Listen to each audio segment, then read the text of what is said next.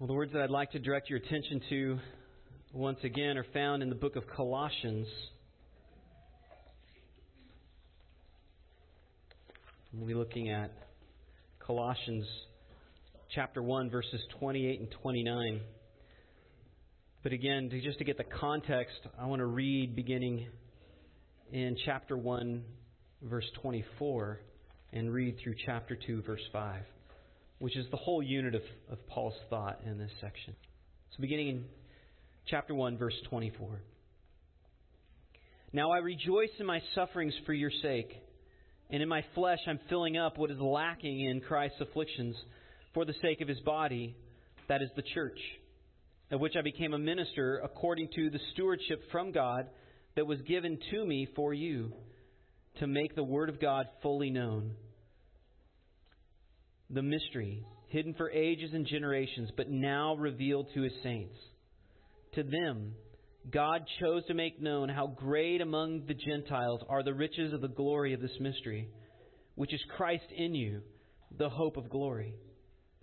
Him we proclaim, warning everyone and teaching everyone with all wisdom, that we may present everyone mature in Christ. For this I toil, struggling with all his energy that he powerfully works within me. For I want you to know how great a struggle I have for you and for those at Laodicea, and for all who have not seen me face to face, that their hearts may be encouraged, being knit together in love, to reach all the riches of full assurance of understanding and the knowledge of God's mystery, which is Christ, in whom are hidden all the treasures of wisdom and knowledge. I say this in order that no one may delude you with plausible arguments. For though I'm absent in body, Yet I am with you in spirit, rejoicing to see your good order and the firmness of your faith in Christ. Please pray with me again. Lord, as we begin to look at your word, again, we acknowledge how much we need you. We need you for breath, for life. Lord, we recognize that everything we have really is ultimately from you. But it's especially true spiritually speaking that unless you pour out your grace into our lives, Lord, we will not grow. We will not mature into Christ's likeness. Lord, we can study and we can read. Lord, we can pray. We can do all those things in the flesh. And we don't want to. We want to do them in the power of the Spirit because we, we're not looking to just go through motions as believers, Lord. We want to follow you. We want to be like you. And we know in order for that to happen, not only do we need to work, but we need your power to work within us. And so we ask that you would be especially gracious to us now as we look at your word, at these two verses in Colossians, and that you would use them to transform us individually and as a, as a body corporately so that we would grow into Christ likeness. We ask all these things in Christ's name. Amen. Well, what would you say if somebody asked you the question, why do you go to church? How would you answer that?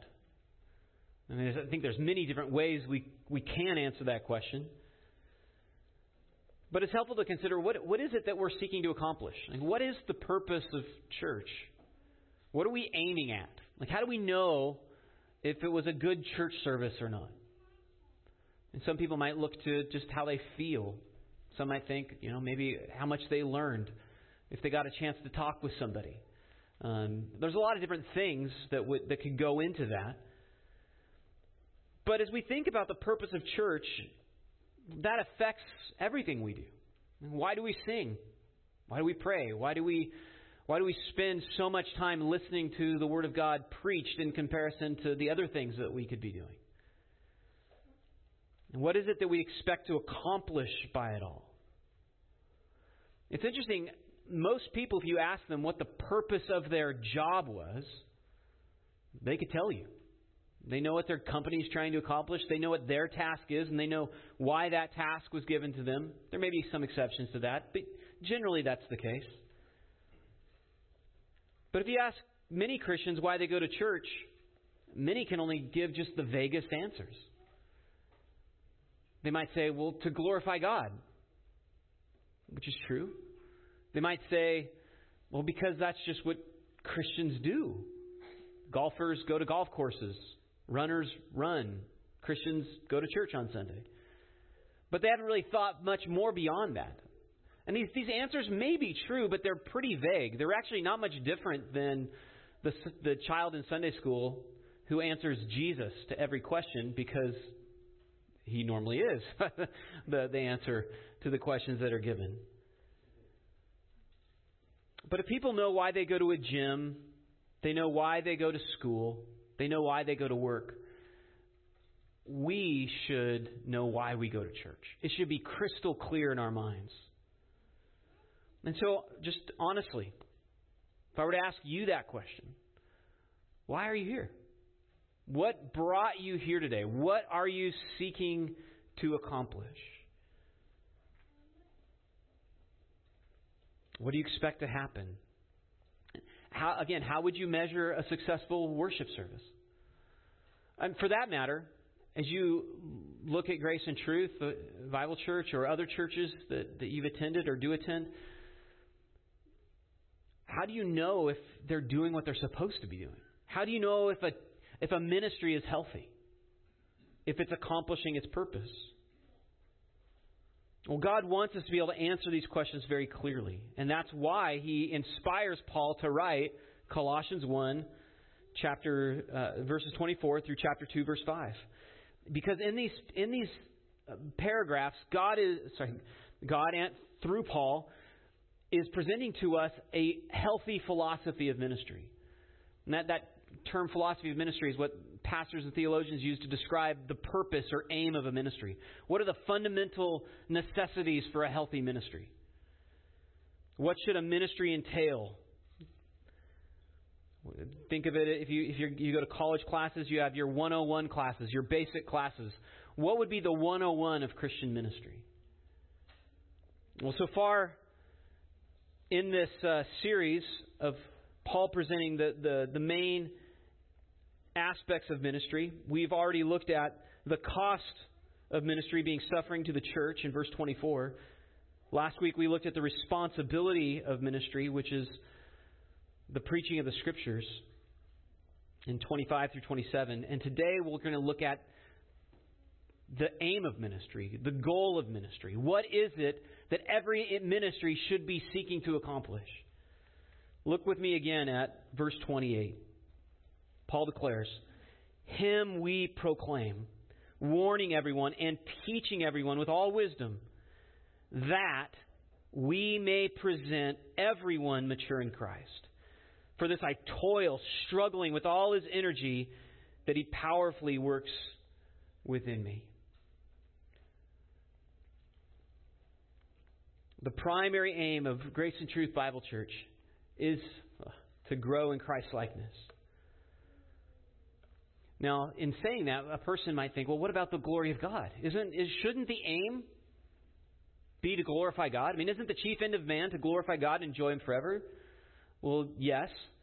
So if we were to say the aim of grace and truth is to bring everybody into mature Christian maturity, Christ likeness, how does that line up with the glory of God then? Well, they work together. God is most glorified in us when we are most sanctified, when we are most Christ like. So the way we glorify God is in our growing up into Christ likeness or Christian maturity.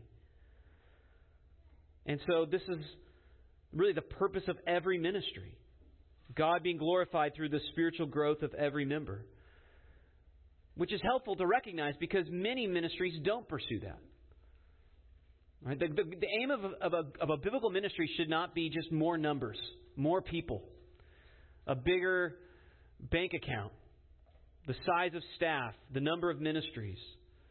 Right? At Grace and Truth, we're not trying to gain the respect or admiration of unbelievers, or for that matter, even other churches.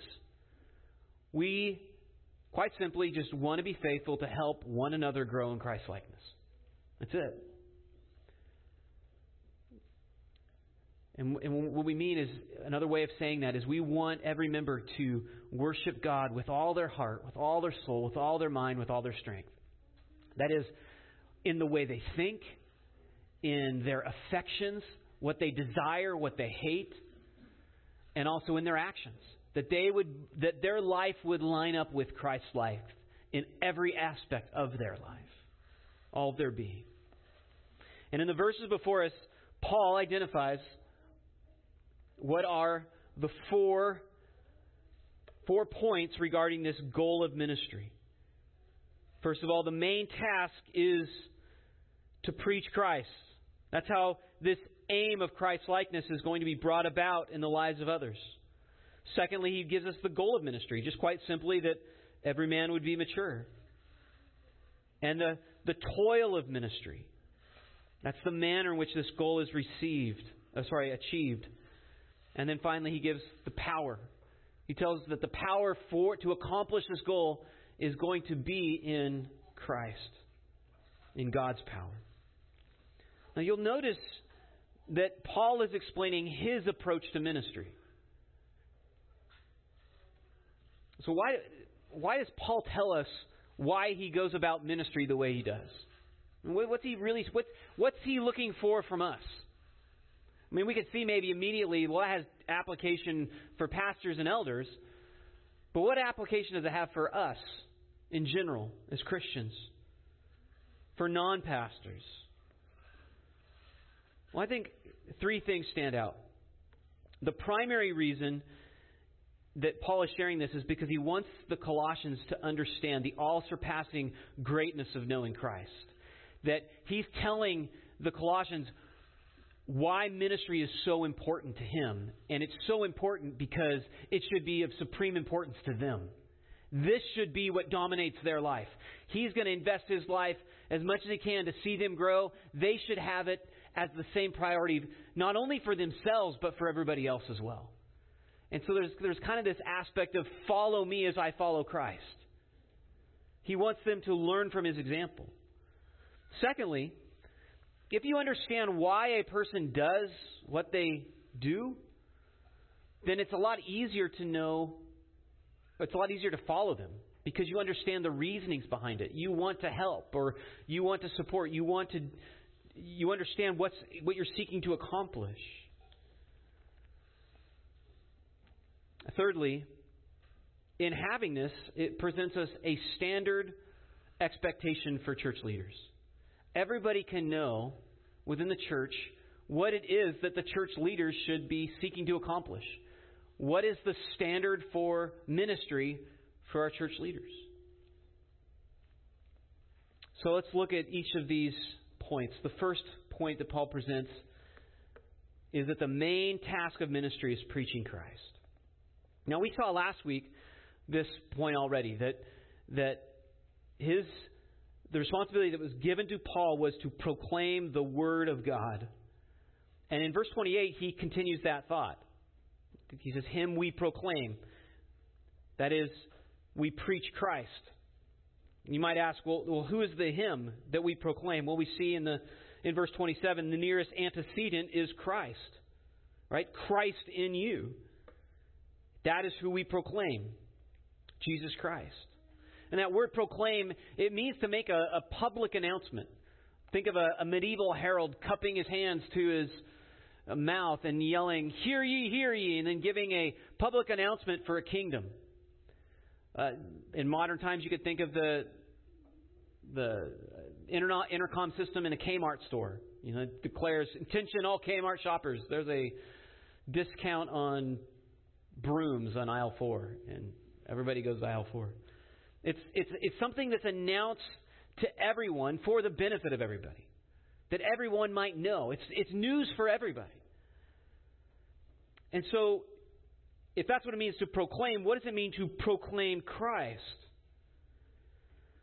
Well, primarily, it means that what we proclaim is Christ is the solution to all of men's problems, not human wisdom. Look, look with me in Colossians 2.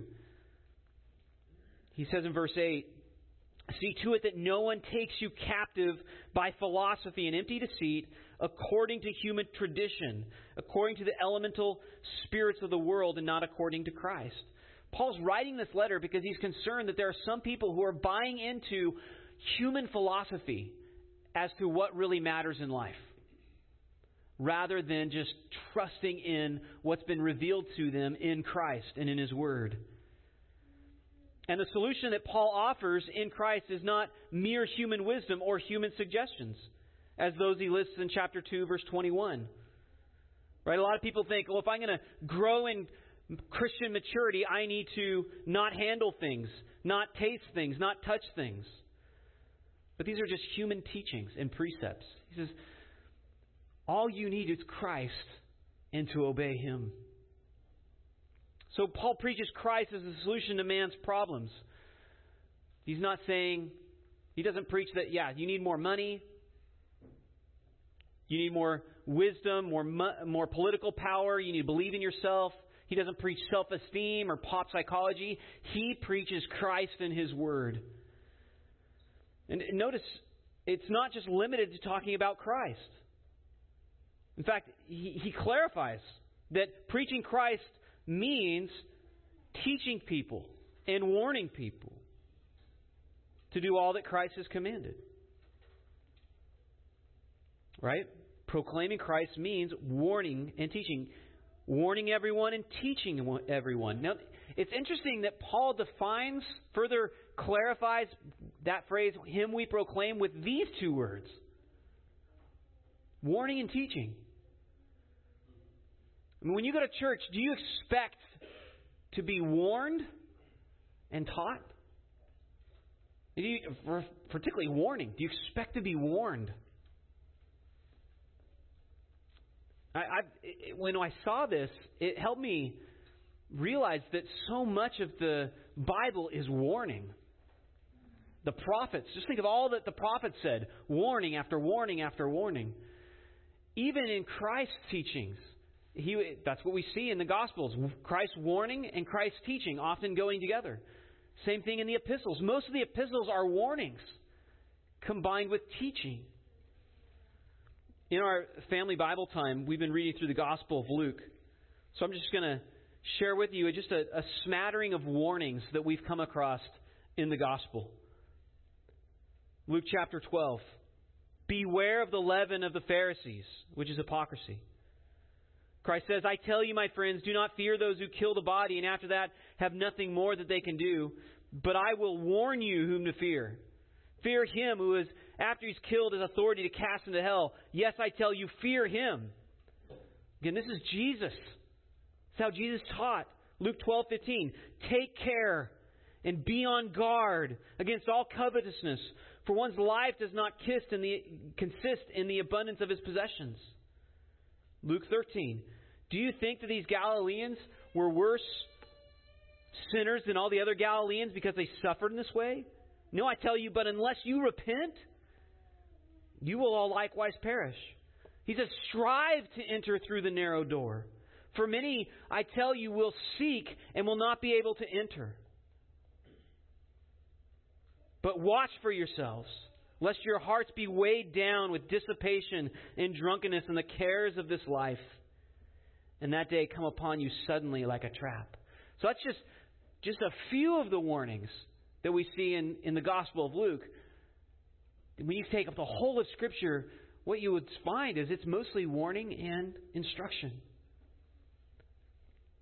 Paul was constantly warning in his teaching as well. Uh, you remember in the exhortation of the Ephesian elders, he notes how he did not shrink from declaring both publicly and from house to house what was profitable for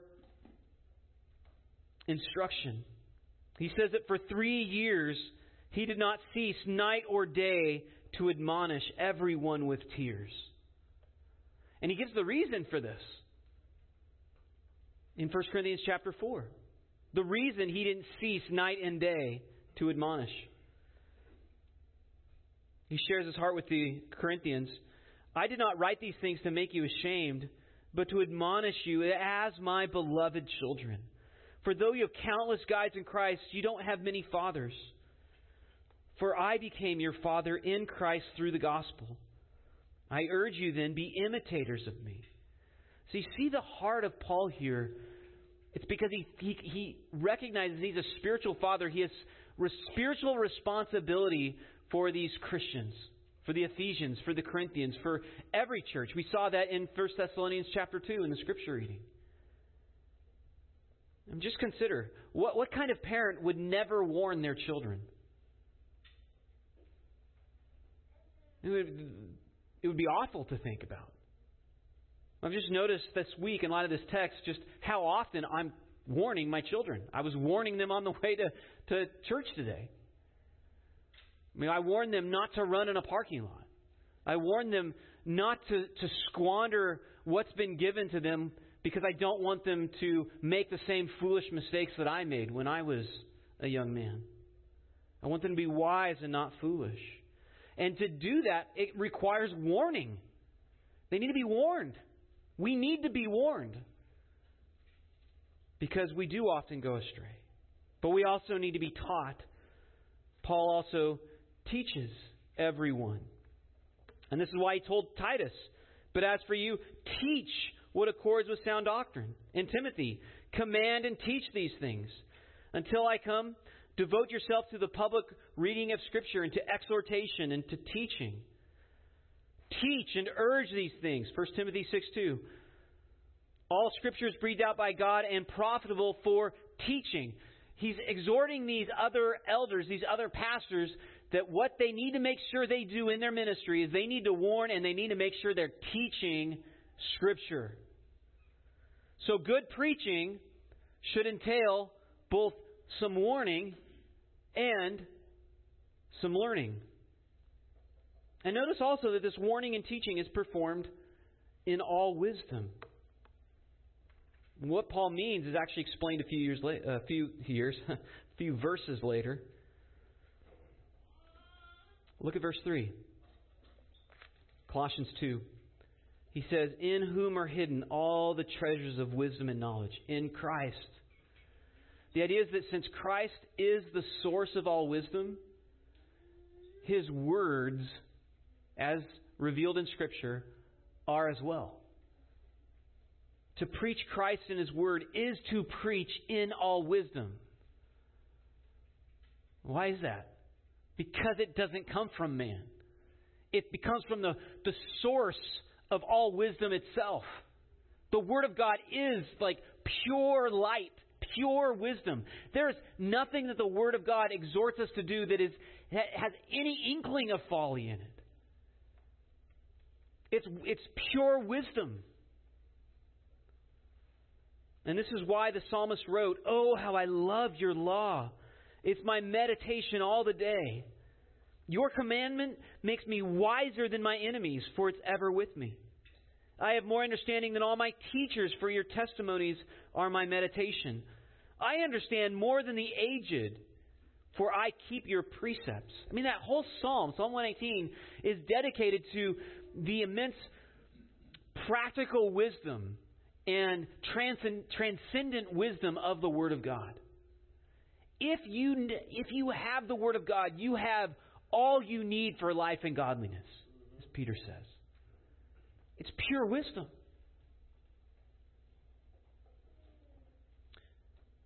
So, if warning every man, teaching every man in all wisdom is the standard of a good preaching ministry, it's right to ask in the preaching that I hear, am I being warned? Am I getting taught? Is it, is it from Scripture? Is there wisdom coming out? Is that wisdom being revealed and made clear? And to ask, am I growing in my understanding of the Bible? Am I growing in my understanding of God and His will? Am I being warned about the wrath of God, the discipline of God, the danger of indwelling sin, the danger of false teachings, the danger of falling away, the, the folly of making stupid choices, pride, self deception? Am I being warned? Am I being taught? Am I growing in wisdom? That's, that's a fair question. That's a right question to ask of any preaching ministry if it claims to preach the Word of God. Now, if they're preaching the Quran or the Bhagavad Gita, you know, different standard. But if a person claims to preach the Bible, to be a Christian preacher, that should be a standard expectation. And if you're not receiving that, it would be wise, it would be right to find that someplace else. Secondly, Paul presents the goal of preaching. The main task is preaching in his ministry. What's the goal? Well, we've already looked at this, but this is where he says it specifically that we may present everyone mature in Christ.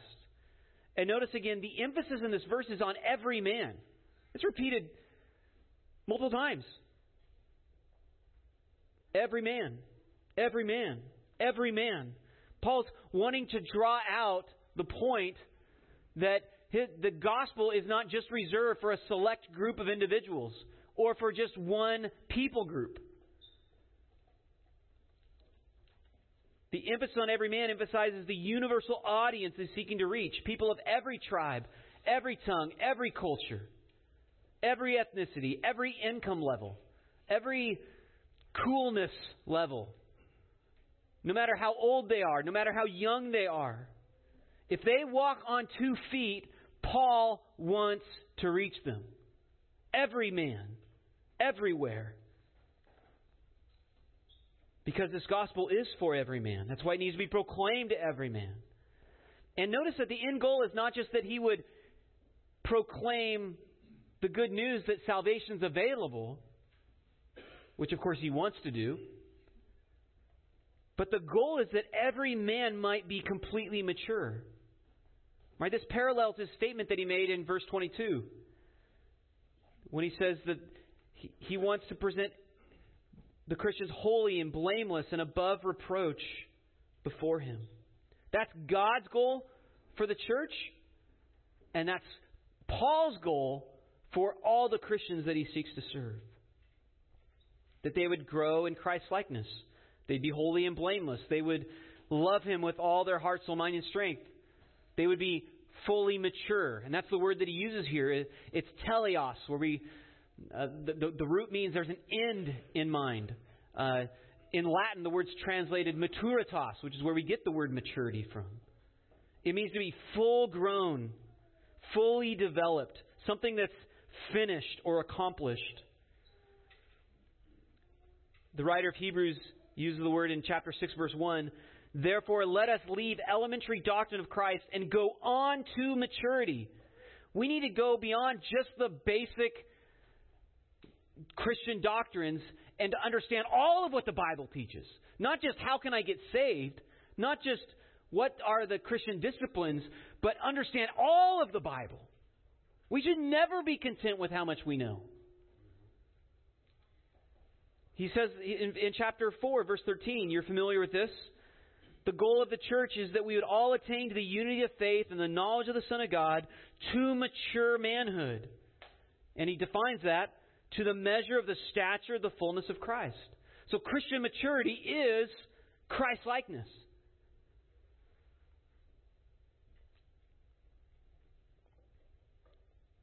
And so the church matures as individuals mature. And so that's why, as a church, our aim is we want to be a church of maturing Christians who are helping others to mature in Christ. It's not just about us individually.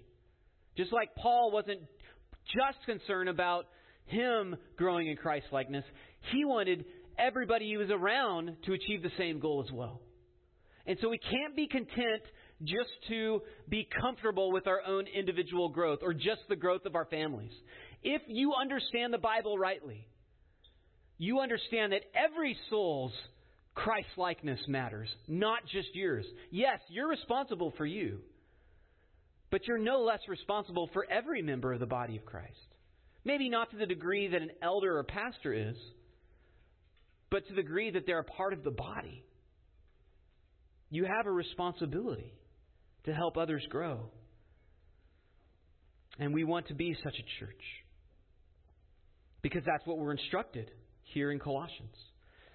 The third aspect of ministry that Paul addresses is the toil of ministry. Look at verse 29.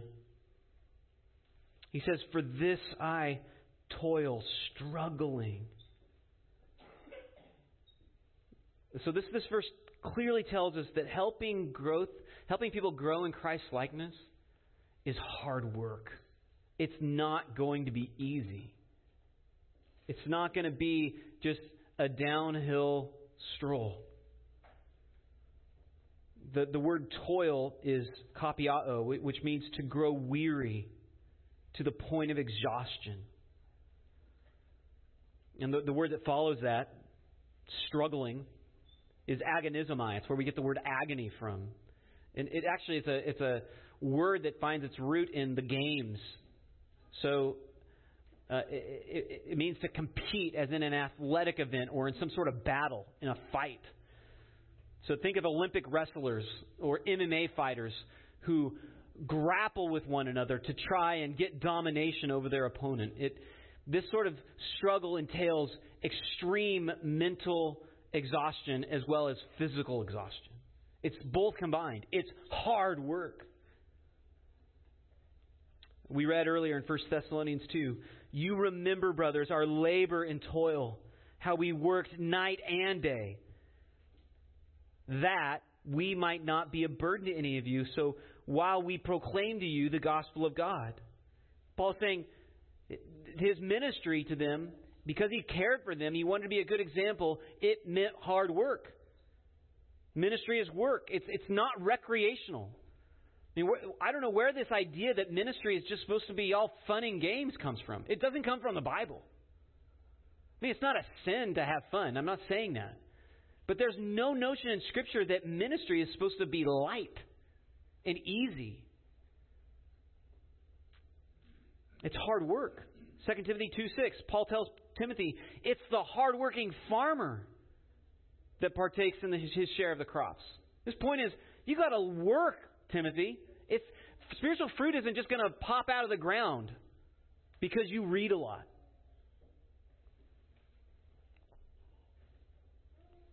Now, I'm not against rest. God commanded us to rest.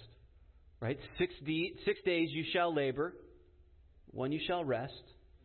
Rest is a good thing. But pastors should not be working less than the other men in the church.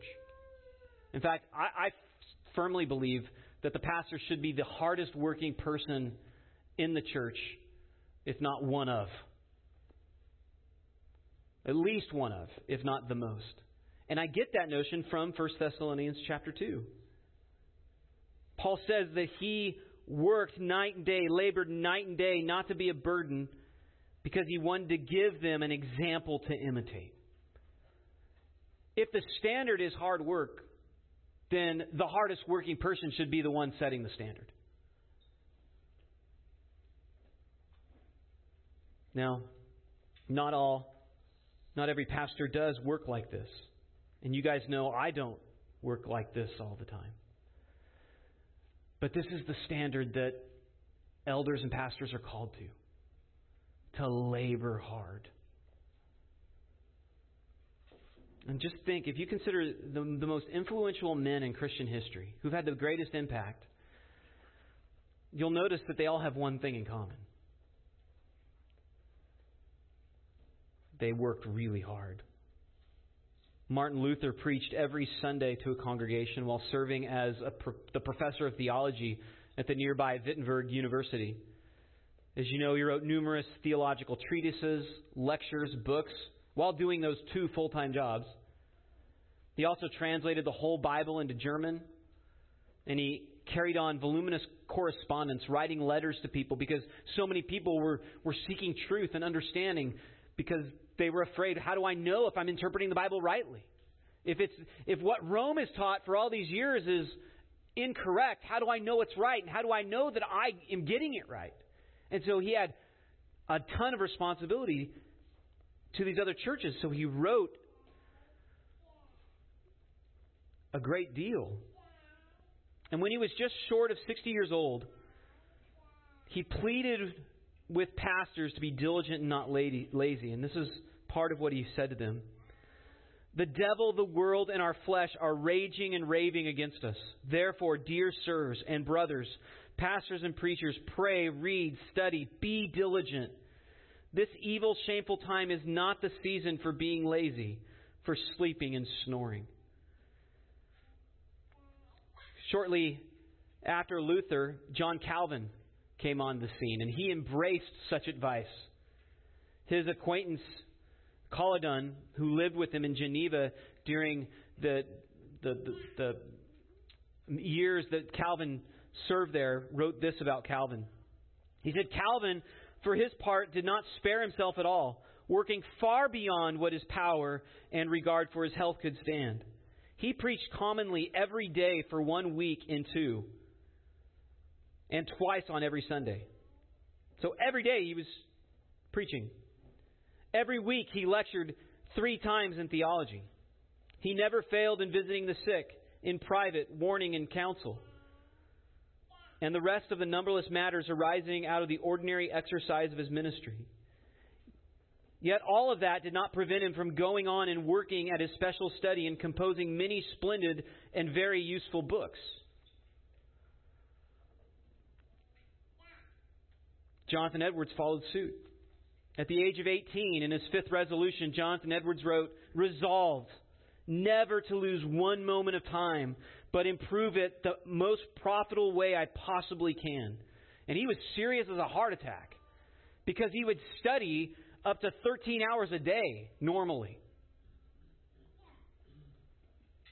Not to be outdone by his contemporary, George Whitefield's life was one of almost constant preaching. Sober estimates, sober estimates are that he spoke about um, 60 hours a week preaching. Not preparing to preach, actually preaching. And that's 60 hours, not 16. So, just for context, I preach about 50 sermons a year. The daily pace he kept up for 30 years meant that many weeks he was preaching more than he was sleeping. Charles Spurgeon typically read six substantial books a week. He also wrote more than 140 books of his own and often worked 18 hours in a day. In fact, the missionary David Livingstone, who himself was an extremely diligent servant, he's the one that pioneered a, a pathway uh, in southern Africa. He once asked him, How do you manage to do two men's work in a single day? This is what Spurgeon wrote to his students We can only produce life in others by the wear and tear of our own being. This is a natural and spiritual law that fruit can only come to seed by its spending and being spent, even to the point of self exhaustion. He wrote in his book, Lectures to My Students, It is our duty and our privilege to exhaust ourselves for Jesus. We are not to be living specimens of men in fine preservation, but living sacrifices whose lot is to be consumed. But the labor is not just limited to reading and to preaching, it includes prayer. Hudson Taylor's son once wrote of him It was not easy for Mr. Taylor in his changeful life to make time for prayer and Bible study, but he knew that it was vital. Well do the writers remember traveling with him month after month in northern China by cart and wheelbarrow, with the poorest of inns at night, often with only one large room for coolies and travelers alike. They would screen off a corner for their father and another for themselves, with curtains of some sort. And then, after sleep at last had brought a measure of quiet, they would hear a match struck and seek the, the flicker of candlelight, which told that Mr. Taylor, however weary, was poring over the little Bible in two volumes, always at his hand. From 2 to 4 a.m. was the time he usually gave to prayer, the time when he could be most sure of being undisturbed to wait upon God. That flicker of candlelight has meant more to them than all they have read or heard on secret prayer. It meant reality, not preaching, but practice. And I read those to you again, not because I think we have to imitate them in all of their because many of these men were just brilliant and extremely gifted. But the point is, they wouldn't have been able to do all of those things unless they worked hard. None of those things just came from nothing. And they worked hard because they loved the church. And they understood it was in service to the church that they were called. The church was not serving them, they were slaves of the church. And it's helpful to keep in mind that all of these men also had families. So it wasn't like they were just single young men and had all the time in the world. And that's why I said I believe a pastor should be the hardest working person in a congregation. Just like a father should be the hardest working person in their household. I mean, we need to get rid of this notion in our minds that, that, that our society has thrown upon us that, that, it's, that a father who works hard has the right to just come home, grab a, grab a beer, sit down on the couch, and turn on the television. And wait for his wife and children to serve his very needs because he's worked hard all day. No, it, he should continue to work hard because his calling is to bear the needs of those under him. We need to embrace the idea of fathers coming home and washing the feet of their wife and kids, serving them. You may be tired, but the standard that we're given is not, well, now's the time to just rest. There is a time to rest. You'd be a fool not to. That's why God commanded it. But remember, it was six days of labor and only one day of rest. Rest is necessary. And you, you can actually worship in rest. But it also means we need to be working when it's a time to work. And you guys can understand why this is such a challenge because just look around you. The men in this church are very hardworking. And so I feel compelled to work just as hard. Not as out of any sort of competition. That's not the point.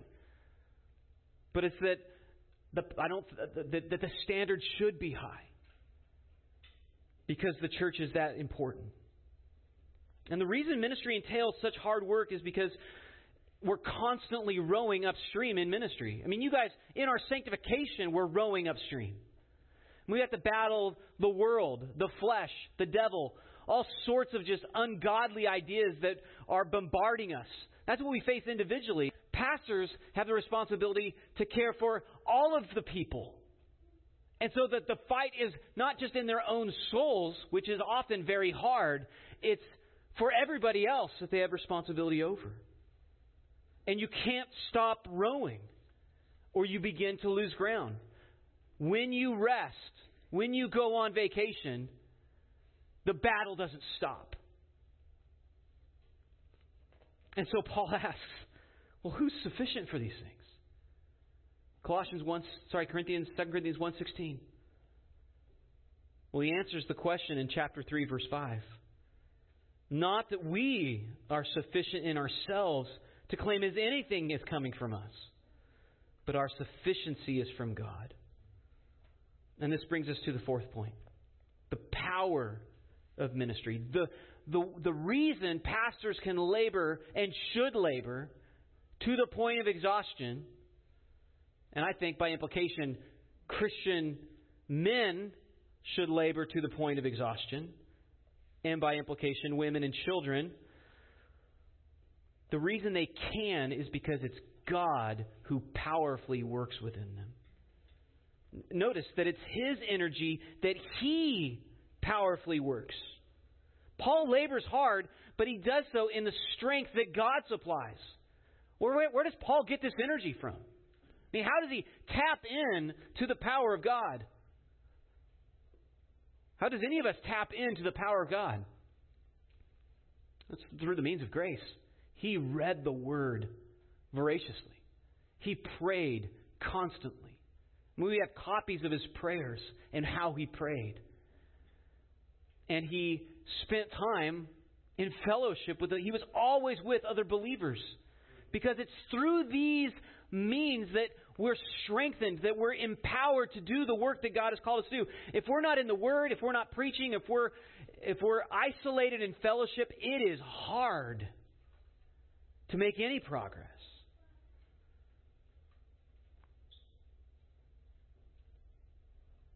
Paul says to, to the Ephesians in chapter 3, verse 20, Now to him who is able to do far more abundantly than all that we ask or think, according to the power that is at work within us.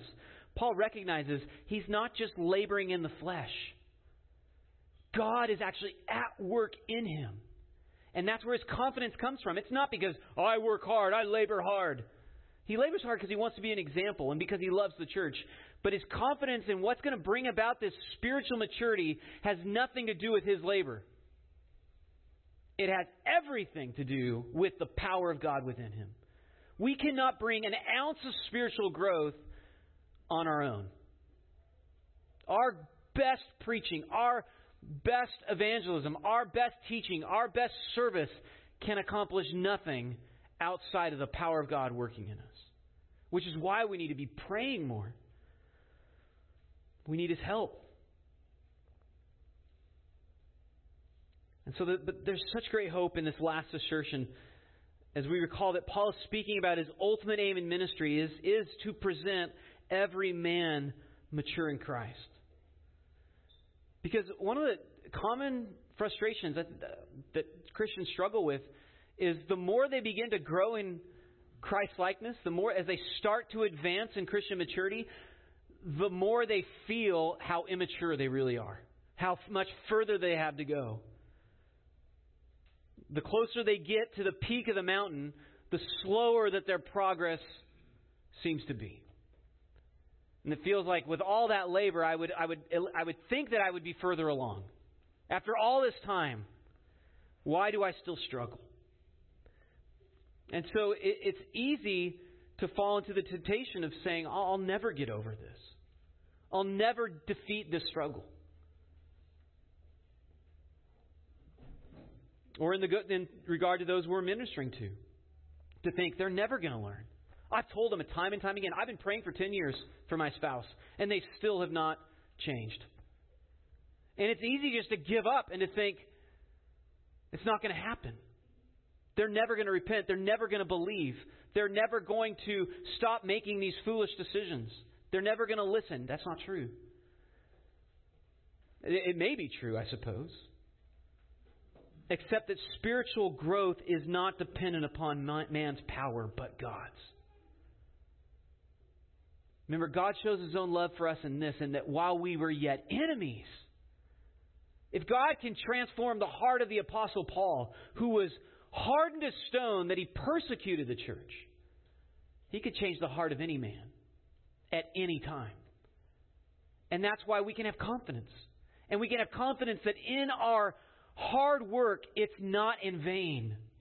It's not in vain because God is at work within us, both to sanctify us and also to sanctify one another. That's why Paul told the Philippians with great confidence, I'm sure of this, that he who began a good work in you will bring it to completion.